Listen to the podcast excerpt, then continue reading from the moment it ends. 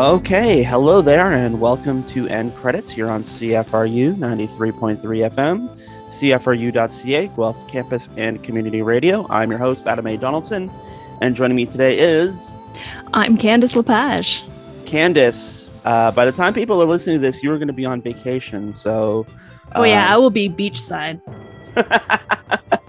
because pe- people associate Candice with the beach. Um, so that's not. I will be beachside, as in I will be directly beside the water, underneath a very big umbrella. That's right. Uh, Candice has what we call the Chief Brody complex, where she will go near the water but not in the water. No, I love the water. If I could be in the water all the time, I would. I would tolerate summer so much better if I was consistently living on the shore of Lake Nipissing, where my cottage is if I could just like at any point on any day go, screw this, I'm going in the lake, then maybe I would be a happier person in this interminable heat. Well, I mean, I think that's the one downfall with uh, Guelph Lake is that there are definitely times you don't want to be lakeside at Guelph Lake, but that is a story for another time. End Credits is a local movie show for local movie fans. We are here every Wednesday at 3 p.m. to talk the latest in pop culture and review the newest movies, which this week will be the new sci fi action comedy drama. Everything, everywhere, all at once. Roll all those genres up into one. I mean, essentially, we'll get into it. Uh, everywhere, everything, everywhere, all at once, and you can still watch that in a couple of theaters. I think it is at the Apollo this week, still up in Kitchener, um, but it's more easily available at uh, video on demand wherever you rent your movies online. That is going to be in the back half of the show. For the first half, uh, we're going to come up with one of our definitive lists here, and since Everything Everywhere All at Once deals with topics of the multiverse and alternative realities and paths not taken and different lives, same characters living different lives. Um, we, we thought it might be fun to talk about other movies about alternative realities. I was originally going to say different multiverses, uh, but there actually aren't too many movies about the multiverse. But there are lots of movies about alternative realities and enhanced realities and uh, dreamlands and fantasy lands. Uh, so that that seemed like a, a, a logical place to build off of for today's show. Any any disagreement? uh no i would agree with you yes that like if you if you directly talk about like multiverses or or alternate dimensions there are only so many of those but yeah you you quickly go down a giant rabbit hole when you start talking about yeah. Yeah. Just, you know, what ifs. What ifs? What ifs? What ifs? Uh, the, the, the title of another Marvel appendage, I might add. Um, okay. So we have established the validity of our thesis this week. So let's get into the list itself. Um, so, Candice, why don't you start us off with your first pick for uh, favorite alternate reality movie or alternate universe movie? Sure. This so this was actually really difficult because you do like it is really hard going like I mean time travel kind of overlaps with alternate realities and alternate dimensions and mm-hmm. when does it actually alternate and when does it not and when are people like living concurrent lives i don't know so it was it was mm-hmm. challenging and i think that i have two that i feel pretty good about and then i have that other spot that I have like a million different movies for. I'm like, I don't know what I want to put in there. Interesting. Um, I know, I know. It's really tough. The other thing being that a lot of these, as I started looking through them, I was like, oh, yeah, that was a really good movie. But gosh, do I even remember enough about it? Like I haven't seen it in so long. So I think what I'm actually gonna go with for my for my the the like wild card, the I don't really I haven't firmed this up yet. I think I'm gonna go with Donnie Darko. Mm-hmm which you know it falls into that like are we talking about different dimensions or is it just strictly time travel? Or in the case that i watched much of the movie and is it just 100% like uh, a schizophrenia a delusional break you know mm-hmm. of this child? Like who knows? And i think that's part of what is really good about this movie is that you can approach this movie from so many different angles. So uh, Jake Gyllenhaal plays Donnie Darko, who is, um, you know, a, a, teenager, narrowly misses this sort of like fatal accident, this like horrific accident, narrowly misses it, goes on with his life, but his life gets really weird following this stage, mm-hmm. including hallucinating a giant bunny. So I'm I'm assuming there are probably lots of people who haven't seen Donnie Darko because they just are like, that's not for me. And also because the poster art is this weird bunny, Frank. um, this is no Harvey. Like Yeah. We're not oh. talking Jimmy Stewart here. This is a weird, like scary looking delusion for anyone to be having. And mm-hmm. so it mm-hmm. just like leads him, yeah, through this weird thing, which could be who even knows what. But that at the end, and of course, it also depends which version you're watching too, which That's is really right. weird. Yeah. But at the end, there is this sort of you know, and this is where you kind of get into that. Is it time travel or is it alternate endings? Where for whatever reason he's he's back at that place where this horrific where he narrowly misses this horrific accident and he decides, well, the only way to fix things is to actually let this happen. So what was it? I don't know. is this the multiverse movie? What do you think? I don't know. You could like if you know, you could take it straight up uh, forward analysis to it where uh, there is a, a, a, deviation there when the, the, the fuselage falls through his roof and he's not there and say that much of the movie is this alternative universe where he's not at home so he's not crushed by the fuselage and then um, we come back full circle at the end, spoiler alert for the end of Donnie Darko, that uh, he is crushed by the fuselage. He was at home when when the, the the the thing fell. But then you have this moment between Donnie's mom and his mm-hmm. girlfriend in the alternate timeline where they kind of like nod at each other and yeah, there's a familiarity from having yeah. known each other for you know 30 days in a different timeline yeah. or in a different universe. Yeah. yeah. Or is the whole thing just all Donnie's like the last moments just as he's dying. Who knows? I, I think that's part of why i really appreciate this movie because not only is it just it's just a great movie it's really mm-hmm. interesting to watch really good performances great soundtrack um, and really like set in its time. Like it feels like the 90s when you watch this movie. Yeah. um, but then also yeah you know then you can walk away from it and just keep thinking about like what what is it? What is it trying to say what what happened here?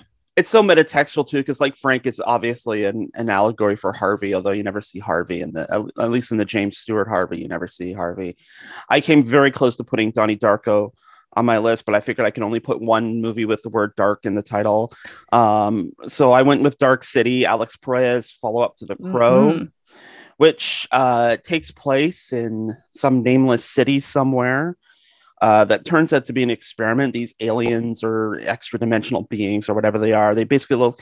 It's interesting that this movie and Men in Black came out in sort of the same 12 month span because you get the, the comedic, the Men in Black with um, with Tommy Lee Jones and Will Smith, but then you get these Men in Black who are very kind of more to the urban legend Men in Black, where they are kind of alien, not quite human, kind of off. And it turns out they are experimenting with the humans in this city. They, ha- they have this process called tuning where they make everyone go to sleep and then they start switching things. Um, and then uh, a person emerges who is immune to the tuning named John Murdoch, who is is going through this city, which is eternally night. It is always night in this city. And he's trying to find out who he is. He has amnesia. He thinks he has a wife and he's trying to find her. And because it's Jennifer Connelly, you don't blame him one bit. Um, so he's searching for her. There's a, a police detective played by late great William Hurt who's searching for a serial killer he believes is Murdoch. And then also you have running around Kiefer Sutherland as uh, a human underling to the to the strangers is, is what the, the men in black are called the strangers and and he's so kind of oily and greasy and, and sniveling and rat like it's it's it's a really great Kiefer performance given um at this point, he was like a couple of years away from being enveloped by the Jack Bauer persona, which is so A type, um, masculine, shouty. Like he's he's al- almost always whispering in in this film. Um, but you know he's great in this, and you have the two main strangers played by of of all people. You have Ian Richardson, who's a great classically trained British actor, but then like the kind of enforcer of the strangers that's played by Richard O'Brien, who people will know best from Rocky Horror Picture Show. So he plays Mr. Hand, who is uh, kind of takes on a more human persona as he's like obsessively chases Murdoch and is trying to understand why he's immune to the tuning and uh, eventually absorbs um, human traits to to sort of be a a hunter uh, to hunt this this Murdoch character down. But I, I feel like the movie kind of uh, there, it, there feels like there's definite studio interference to have like a happy ending in the end because it's all about Murdoch trying to reach this, this sort of beach area, which of course doesn't exist because the um, the, the city is literally like a rat maze. Um, mm-hmm. But uh, it you know so the ending kind of it kind of feels like it betrays the the movie that that came before where it's kind of like dark nihilistic but um it's you know everything up to that is is just terrific. Um and and uh i like rufus sewell. I like the actors. I like the the production design. Um william hurt is great. Uh alex proyas really tapping into a lot of that melancholy and uh, you know darkness that that he did with the crow that maybe he couldn't he couldn't realize to its fullest because of the the accident that happened to Brandon Lee that you know that probably took a lot of the creative vigor out of his sales. So he comes back and does something like dark city. Of course 20 years later he comes back and does something like gods of egypt but we won't we won't hold it against him. Yeah yeah i will i will agree. Dark city is a is a such a great film. And i feel like it didn't i don't know if it was too dark or people just didn't really get it so much at the time. So it wasn't very popular. Mm-hmm. and i mm-hmm. feel like it's kind of you know it's definitely sort of a cult hit i think mm-hmm. a lot of people um you know who are really into sort of genre films and and dark films like this are really into this mm-hmm. but it's there's still like way too many people who have not seen Dark City, and I think I think that they definitely should. Yeah, I agree. Like if you like, Matrix comes out basically a year later, and it's picking up on a lot of these themes. Um, so I like, from what I understand, because they shot Dark City in Australia and they shot The Matrix in Australia. Matrix ended up using a lot of the city sets that they had built for mm-hmm. Dark City, so there's that connective yep. tissue too. So I, I would say that yeah, if if you you know you go and watch the original Matrix and you're sort of looking for the connective tissue and other things, yeah, you can go watch like martial arts stuff and anime, and but uh, you know Dark City is definitely a movie that helped pave the way for the Matrix and other movies since then too. Yeah, I mean, there's so much of Inception felt like I was just yes. watching Dark City. Yes, yes, yeah. A lot of the city, like the city moving and stuff. Yeah, that's true too. I was I was actually thinking about Inception. Okay, so let's get to your uh, number two.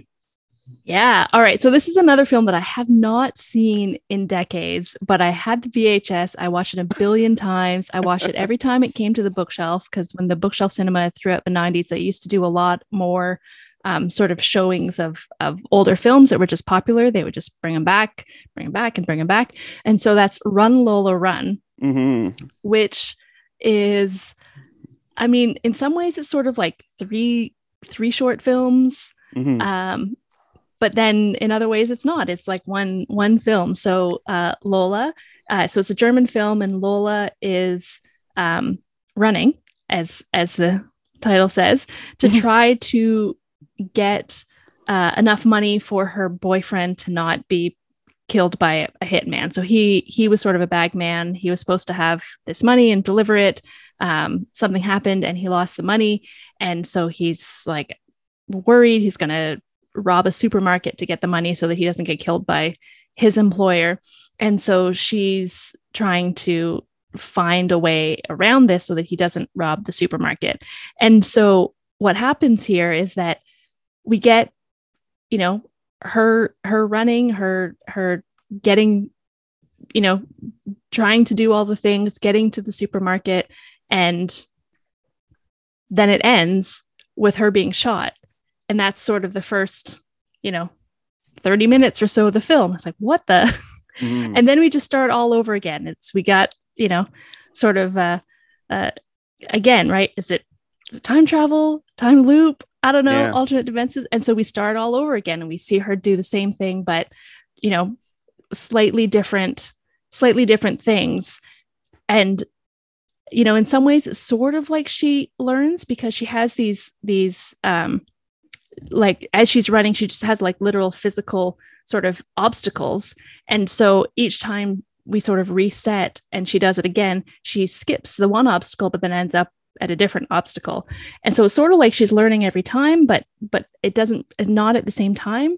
Hmm um but yeah so we just go through like all these different times that she goes you know she goes through and does them. And then throughout that as well like she'll run into someone and we'll see like flashes of that someone's future.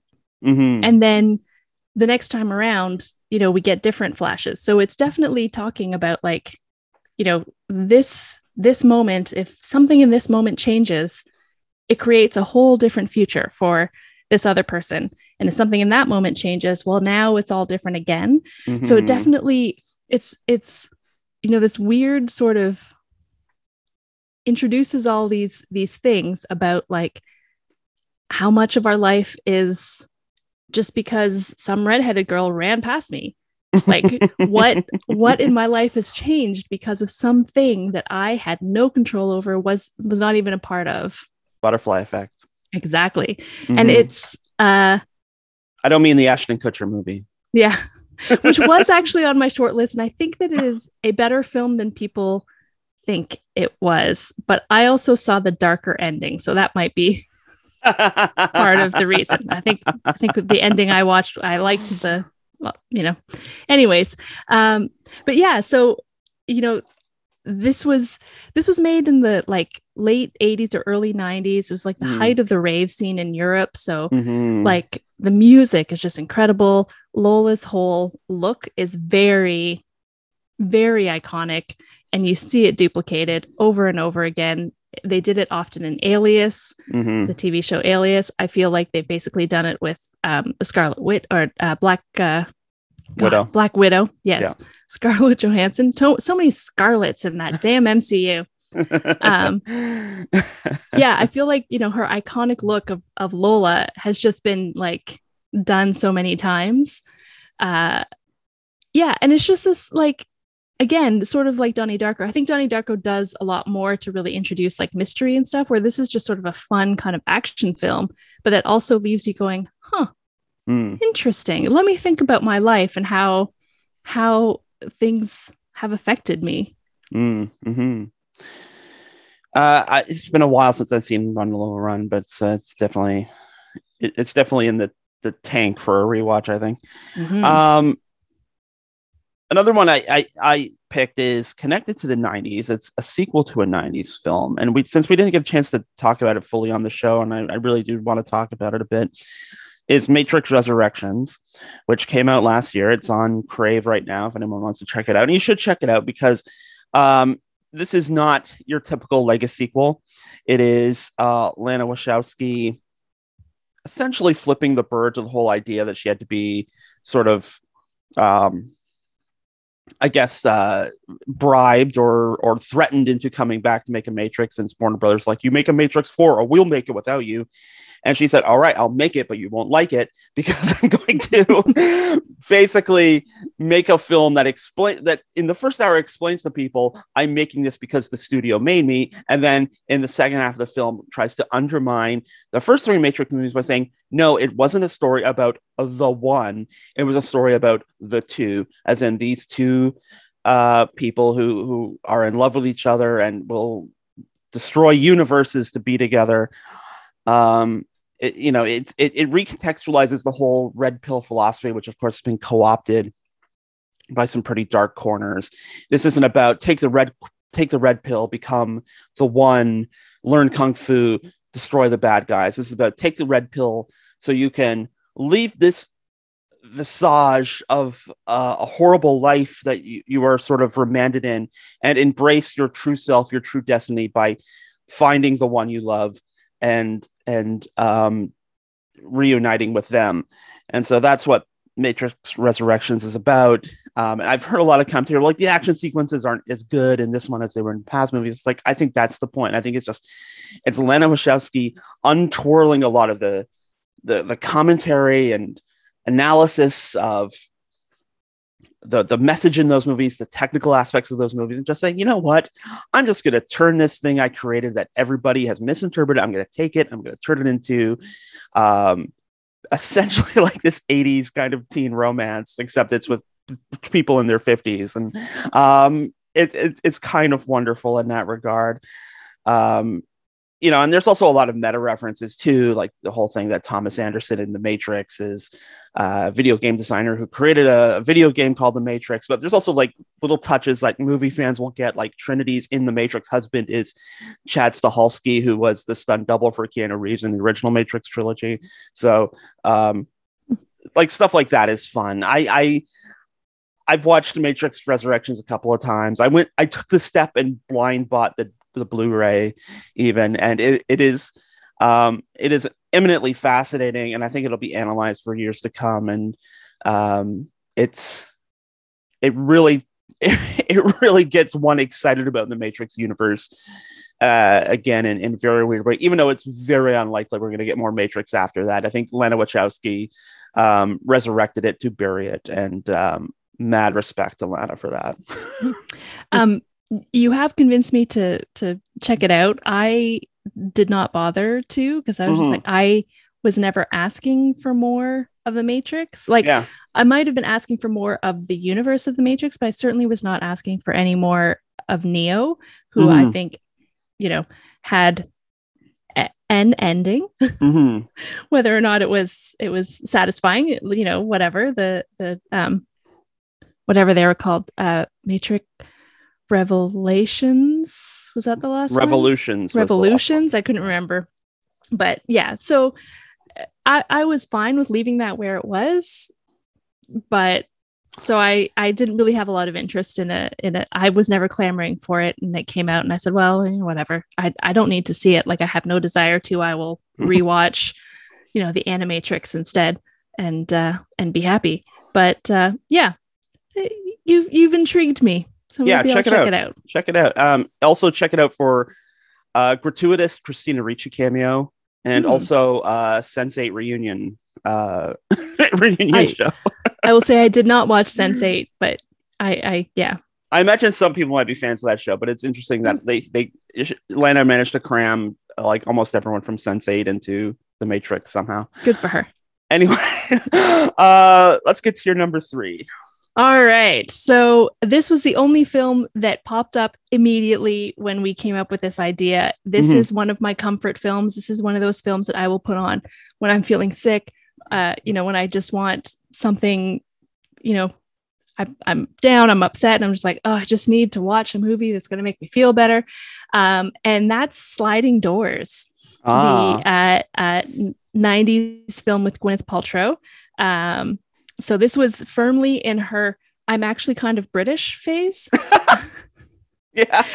Um so so you know she's there this is a, a British film it's all taking part in London. Um she is I don't know if they're married but she's with with one guy mm-hmm. who um as it turns out is not such a good guy. Uh and so it sort of starts with her with this chance meeting with John Hannah, who is incredible in this movie. I love John Hannah. He's so good. Um, so this sort of just chance meeting. She drops an earring, he picks it up, whatever. They go on their way. She goes to go catch a train to go home. Um, and if I remember correctly, I think that she was she's catching the train early because she was fired from her job or something like that. Mm-hmm. And so she's mm-hmm. catching the train to go home. And her her uh, partner, her boyfriend, is having an affair.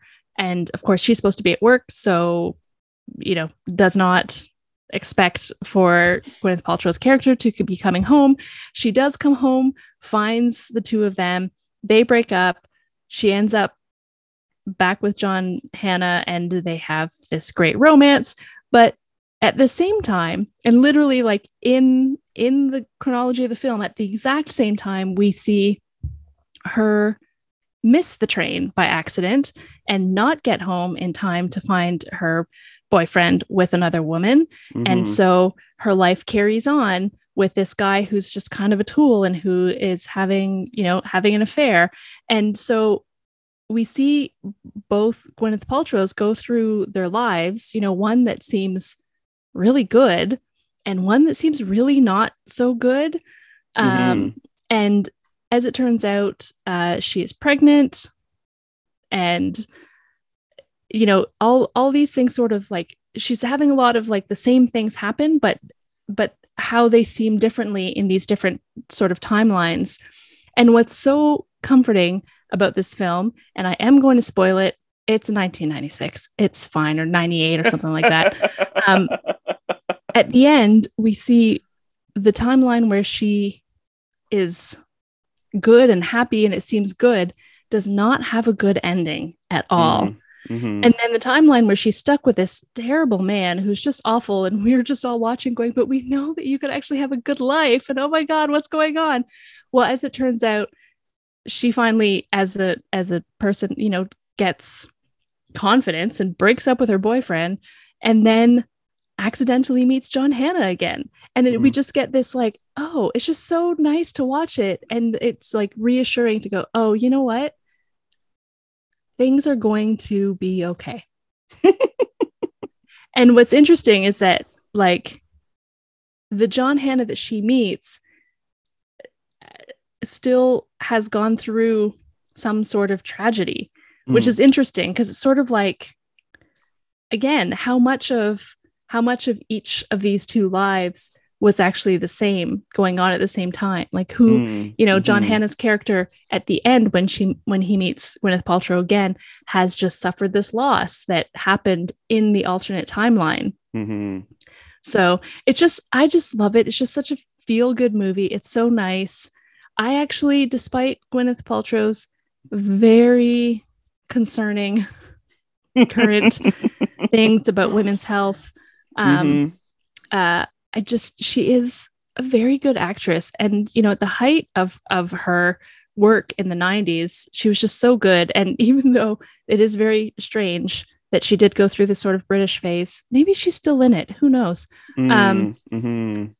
she was very believable Mhm. you know she she she did that accent it never sounded like she was putting on an accent in any of the many films that she did where she was british Right. uh, my third pick, we are running a bit low on time, so I'll just go through my third pick really quick. It's very close to Sliding Doors. It is Total Recall from 1990.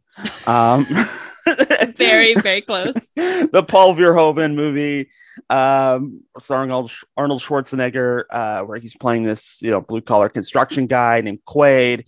Uh, but he yearns for, uh, shall we say, a more exciting life. So he goes to this place called Recall, which implants memories of, of like fantasies and and different things. So he wants to be a secret agent, but it turns out he was a secret agent the whole time, or who was he?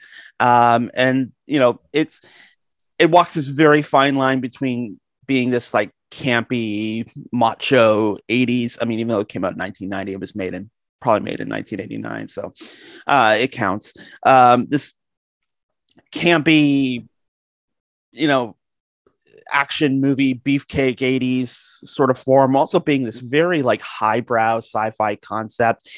And of course um you know it's Verhoeven, so he brings over the bad guy from RoboCop, Ronny Cox, who you would think would not be a physical threat for Arnold Schwarzenegger, um, but he is, uh, of course, a, a, mean and sinister mental threat. And also, you get Michael Ironside as his number two, and and Michael Ironside is is always just so good as a villain. Um, and also an- another uh, regular Verhoeven player because he comes back in uh, Starship Troopers too, although not as a villain. Uh, so yeah, it's it's fun, it's exciting. Uh, you get a lot of great iconic Arnold moments. Um, let the people breathe, Cohaagen. You know, it's um, it, it's just it's brilliant. It's dumb. Um, it's it's over the top, but it's also weirdly grounded and asks some pretty pointed questions about what is reality and what is fantasy and how do you know the difference. So, uh, Total Recall. I have the DVD of, for Total Recall. I have the the classic Mars tin. Uh, oh yeah so I, uh, it, it's one of my my pride and joys. Anyway, we'll leave that there. We're gonna come back with something entirely different in a minute. We're going to review everything, everywhere, all at once. You're listening to End Credits here on CFRU 93.3 FM, CFRU.ca, Guelph Campus, and Community Radio.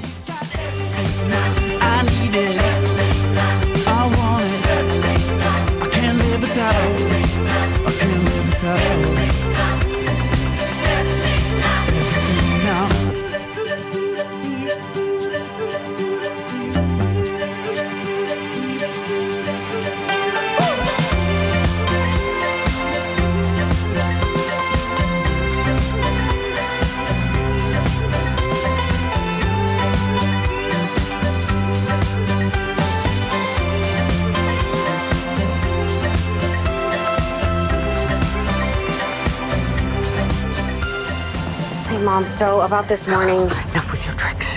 What? I know you're in there. Whoa. Get out of my daughter. Okay, Mom, are you already drunk? Hey, Becky. Mm-hmm. Can you go help my dad with the party? No? Go yeah. back. Go, go. Thanks, babe. You see it all, don't you?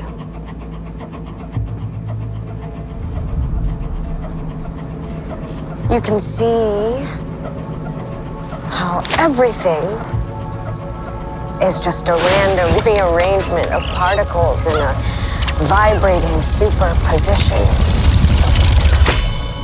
And that was a clip from Everything Everywhere All at Once. It's the new film from writers, directors Daniel Kwan and Daniel Scheinert, and it stars Michelle Yeoh, Stephanie Hsu, Kehu Kwan, Tallie Medel, James Hong, and Jamie Lee Curtis? Question mark.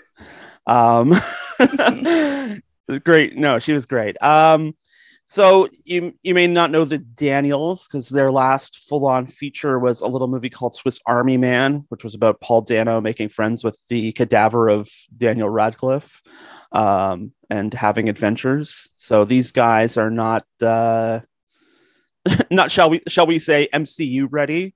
Um, so they made their own multiverse film uh, starring Michelle Yeoh, although apparently it was supposed to originally star Jackie Chan, um, which Uh, Michelle Yeoh's a step up.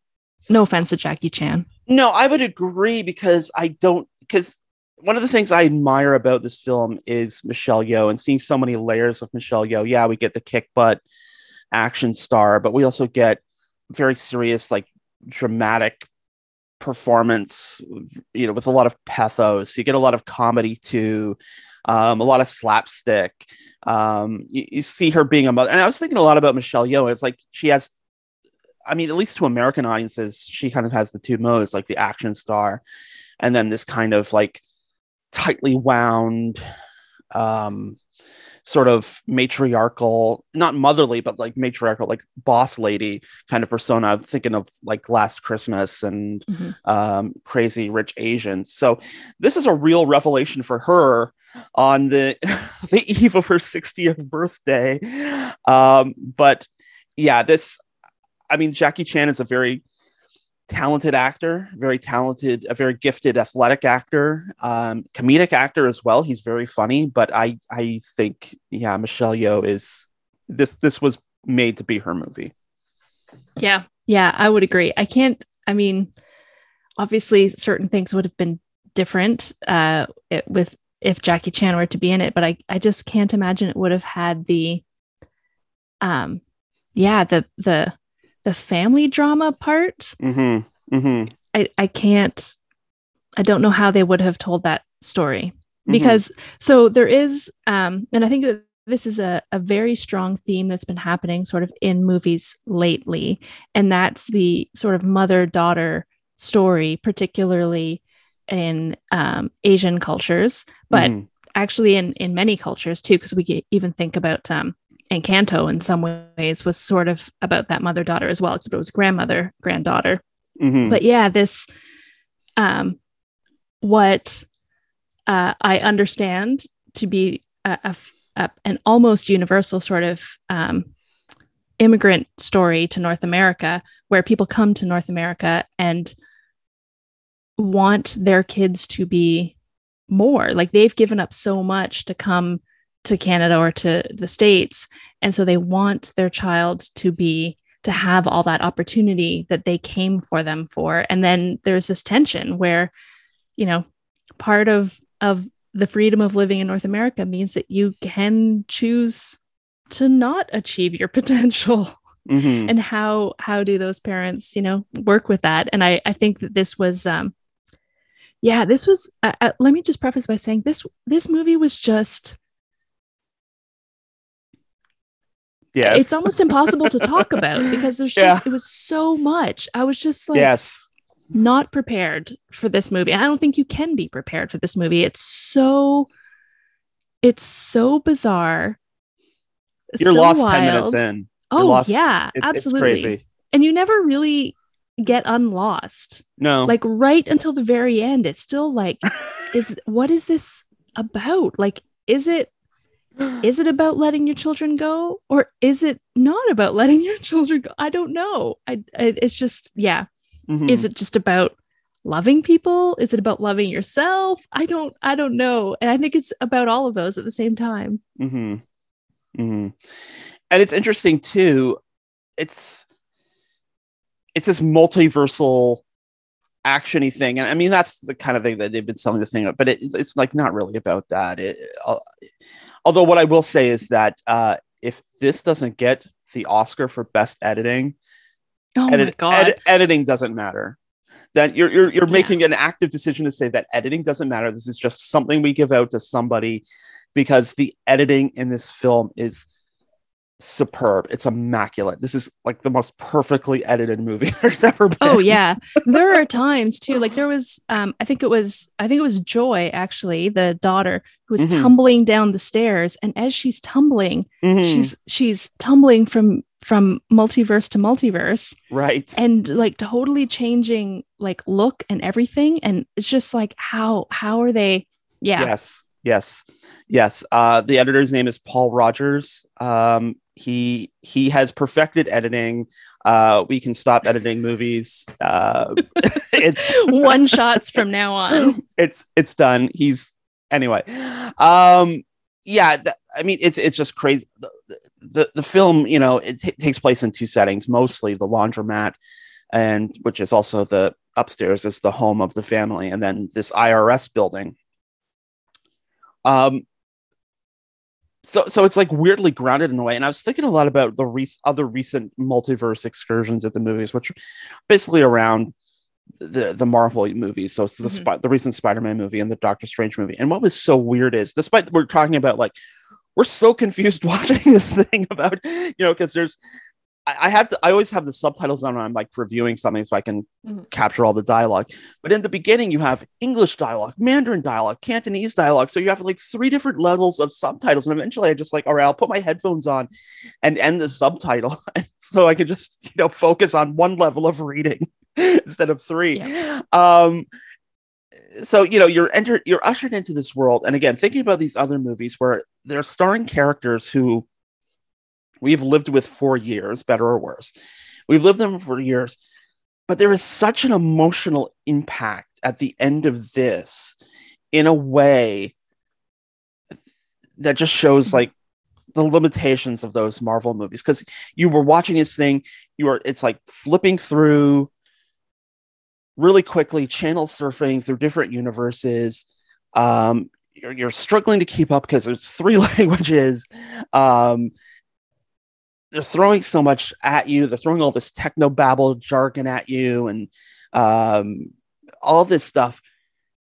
But there's this undercurrent. It's like this this underlayer um kind of like when you know you play a song backwards and there's a hidden message. It, it feels like there's this subliminal layer of, of, of emotional of emotional impact that when it comes to that end uh that end scene of reconciliation like you're crying it's it's it's so we it's it's so weird to watch like a movie where you're like struggling to keep up for for two hours and then you get to the emotion the, the resolution of the emotional the emotional arc and you're really feeling it and i have no idea how how they did it. It's just it's it's so weird. You're like, I am so confused, but I'm so moved. yes, yes. So I um accidentally did this weird thing where uh on Thursday night I Mhm. watched Doctor Strange and the Multiverse of Madness for the first time because Nice. it came out on Disney And then on Friday night I watched Everything Everywhere All at Once and I swiftly in watching Everything Everywhere All at Once went I this is it's literally the same movie only this one's better. But I'm like this is like it's very much the same movie. It's like you know, we can move through the different dimensions. One person has the ability to move through the dimensions hmm at will, and the rest of us have to like, you know, work to to do it. And we're trying to save,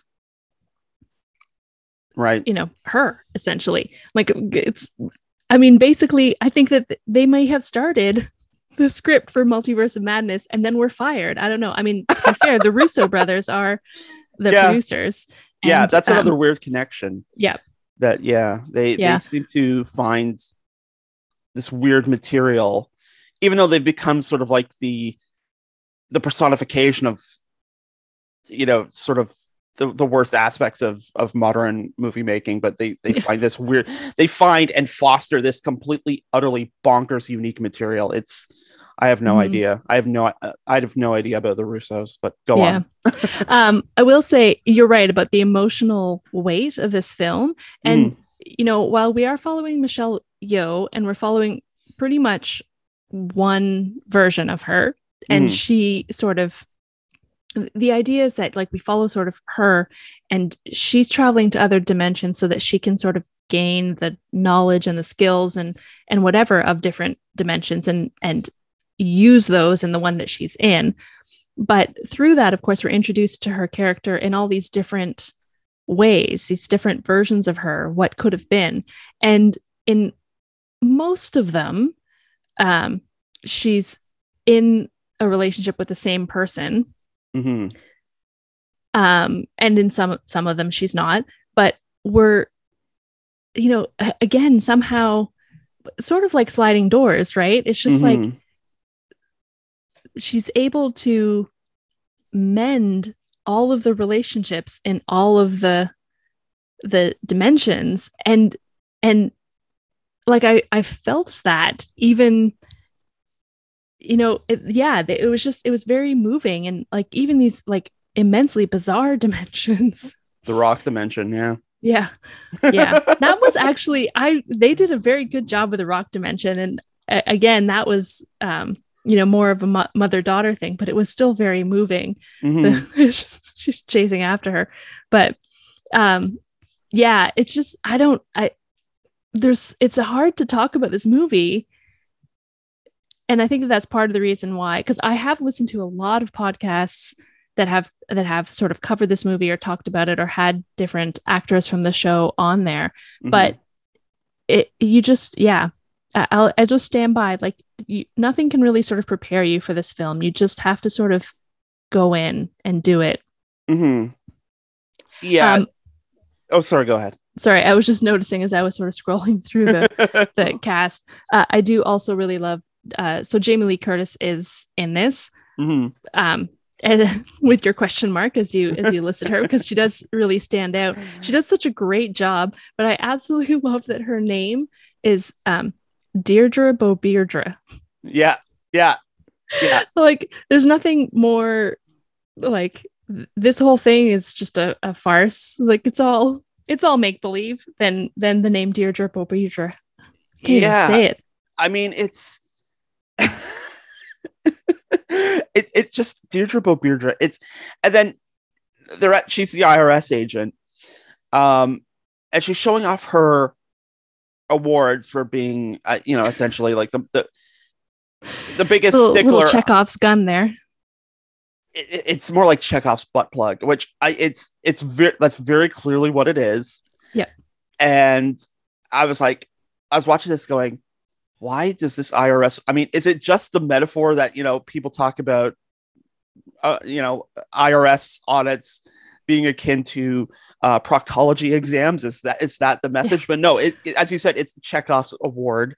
Um, it, it- so it it it does come into play later in the film in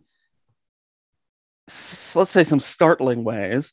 Um, but I mean, all of this, it's like this goofy um candy coating for for for like this deep personal emotional drama in the second. I mean, there's also a thing like one of the dimensions she goes to is where she's uh, a chef uh, at um one of these places Yes. where they they make the food in front of you and her colleague is is uh even more talented and and it turns out because he has a a raccoon under his under his chef's hat because it, which refers back to a joke earlier in the film where she calls it uh, Raccacoonie instead of Ratatouille. And of course, the, the voice of the raccoon is Randy Newman, who um, I I would love to be a fly on that wall when the Daniels go in into Randy Newman. They're like, hey, we want you to voice this like raccoon under a chef's hat who's helping the chef become a better chef, you know, like Ratatouille, which is a Pixar movie you didn't do the music for. I'm pretty sure Ratatouille was was a Yeah. Michael Giacchino score.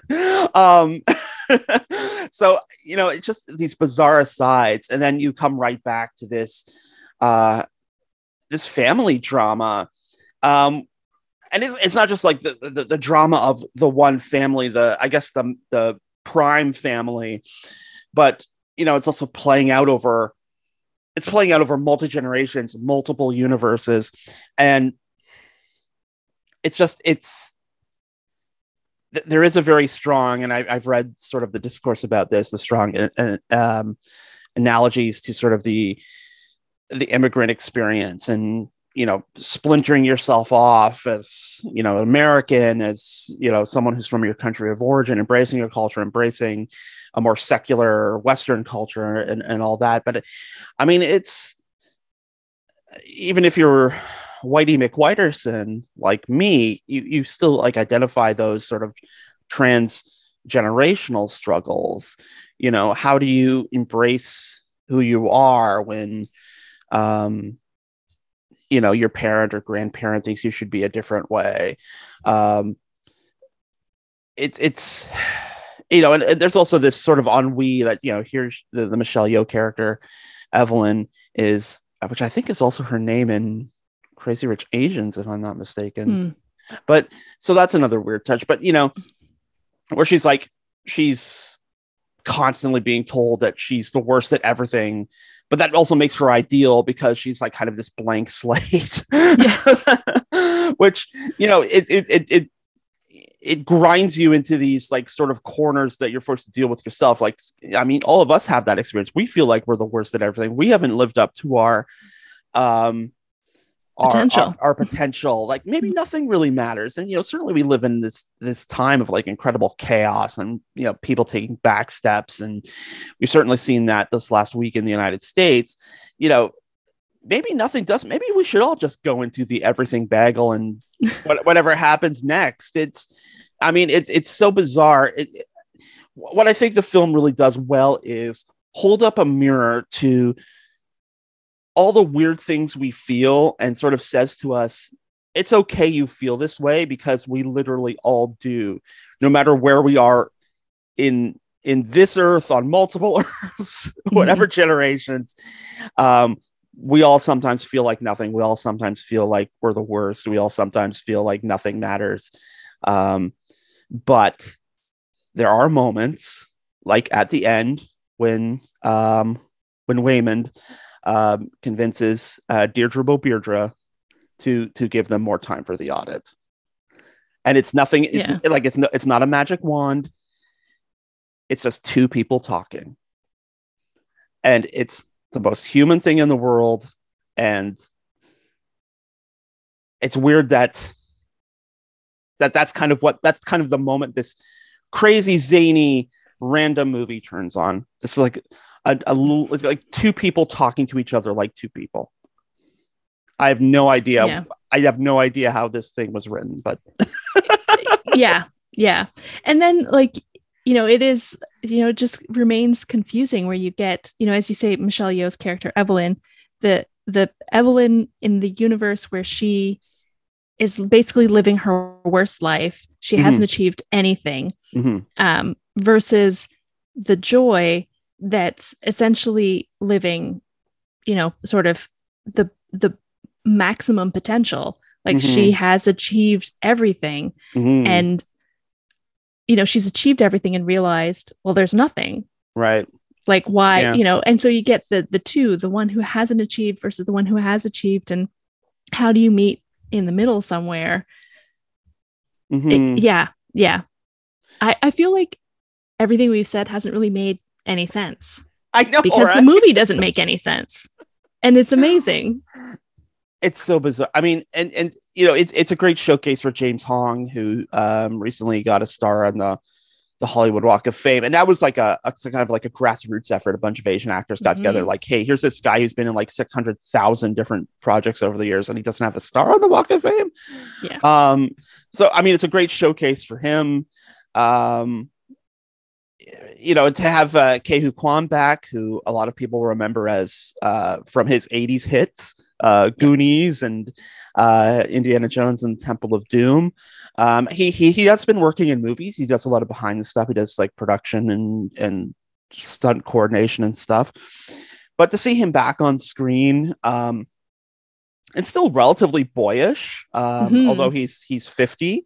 Um, you know, but to see him uh, just be like the emotional backbone of this because um, there's a really great scene. It's like sort of heartbreaking, where you know he's he's getting trying to get everyone to stop fighting, and he and he says like, "This is how I fight by you know talking to people and making people see their alternatives to to fighting." And it, it's it's it's such a tribute to that sort of like quiet power that you know sometimes the loudest voice in the room is the most quiet, and uh, he he's really great. It's really great acting from him as well, and uh, he doesn't he doesn't um, sort of disappear behind Michelle Yeoh um, in any of this. They they feel like even though much of the movie is about how they're coming apart, they they do really feel like partners through through um, much of the movie, and you see why they Mhm. have or why they once had. And why they might have again an affection for each other. It they they they work really well together. Yeah. Yeah. It was, yeah. Their story. And I just keep coming back to the the the most beautiful one of their sort of story is the one where they're not together. Mm-hmm. It's just like that's almost a more powerful statement than than any of the others. Mm-hmm. But yeah, it's yeah, Mm. I don't know. It kind of makes me feel like sliding doors. So it's just like, you know what? In the end it will all be okay. Like you Mhm. may be living your worst timeline right now but that doesn't mean it's always going to be that way. That scene where they're talking in the alley it's like it's like maybe the film's most like quiet quietest least hectic moment where they're they're talking about you know not being together in this universe and and going different paths. And he turns to walk away and he just looks back and he says you know i would give anything to be you know doing laundry and taxes with you. And then he just kind of turns and walks away. And it's like oh it's so heartbreaking. Um but so beautiful. And it's it's like i said it's like this the quietest moment in this otherwise loud um Bizarre, bizarre ADHD film. rattled film where it's just every minute there's something else happening even at the laundromat where they're like helping like five customers at once and you have jenny slate looking for her shirts and this other guy Yeah. who's hitting on michelle yeoh uh, of course why wouldn't you um Mhm. and just to be clear to listeners when we talk about the everything bagel it's it's literally an everything bagel that's right Like, Yeah. this film hinges on an everything bagel It's ex- it's it's it's exactly what you don't think it is. or is it? i i don't i don't know i don't know it broke my brain and i want to watch it again Yes, so do I. Actually, you're right. It's it. This this is a film that's going to, uh, I think, going to reward rewatchings, and we might have to do that now because it's the end of the show, and we hope you liked it. And if you want to listen to it again, you can find it at our website, endcreditsradioshow.com. You can download it from the Guelph Politicast channel every Friday on Podbean or through your favorite podcast app at Apple, Stitcher, Google, TuneIn, and Spotify. And when you're on Spotify, you can find the playlist for much of the music that you hear on this show. Just search for End Credits on CFRU in Spotify. You can also find us on social media. We're on Facebook at End Credits Radio Show and on Twitter at End Credits Radio. And Candice, where else can the good people find you on the internets? Well, this week you can't find me on the internet because I am on an island. But uh, if you want to, you can follow me at Sin48, C I N N 48, and um, you know, welcome me back home. I will need it because it'll be probably stinking hot here in No Lake. Um, and you can also hear just last week, uh, I was a guest on um, uh, our mutual friend uh, Oliver Rockside's Mhm. podcast, 78 episodes, 30 good ones Mhm. where oddly enough, uh, our two episodes were all about time travel. So it was sort of a similar conversation. it's nice when things work out. Um, speaking of other shows, I will be back here on CFRU tomorrow at 5 p.m. for news and politics on Open Sources Guelph with Scotty Hertz. In the meantime, you can find me on Twitter and Instagram at Adam A. Donaldson or check out guelphpolitico.ca for my news and politics site. And stay tuned for more great programming here on CFRU 93.3 FM, CFRU.ca, Guelph Campus and Community Radio. We shall return next Wednesday at 3 p.m. for another end credits or will we in the multiverse? Anyway, we'll probably be back next Wednesday at 3 p.m. We'll see you then.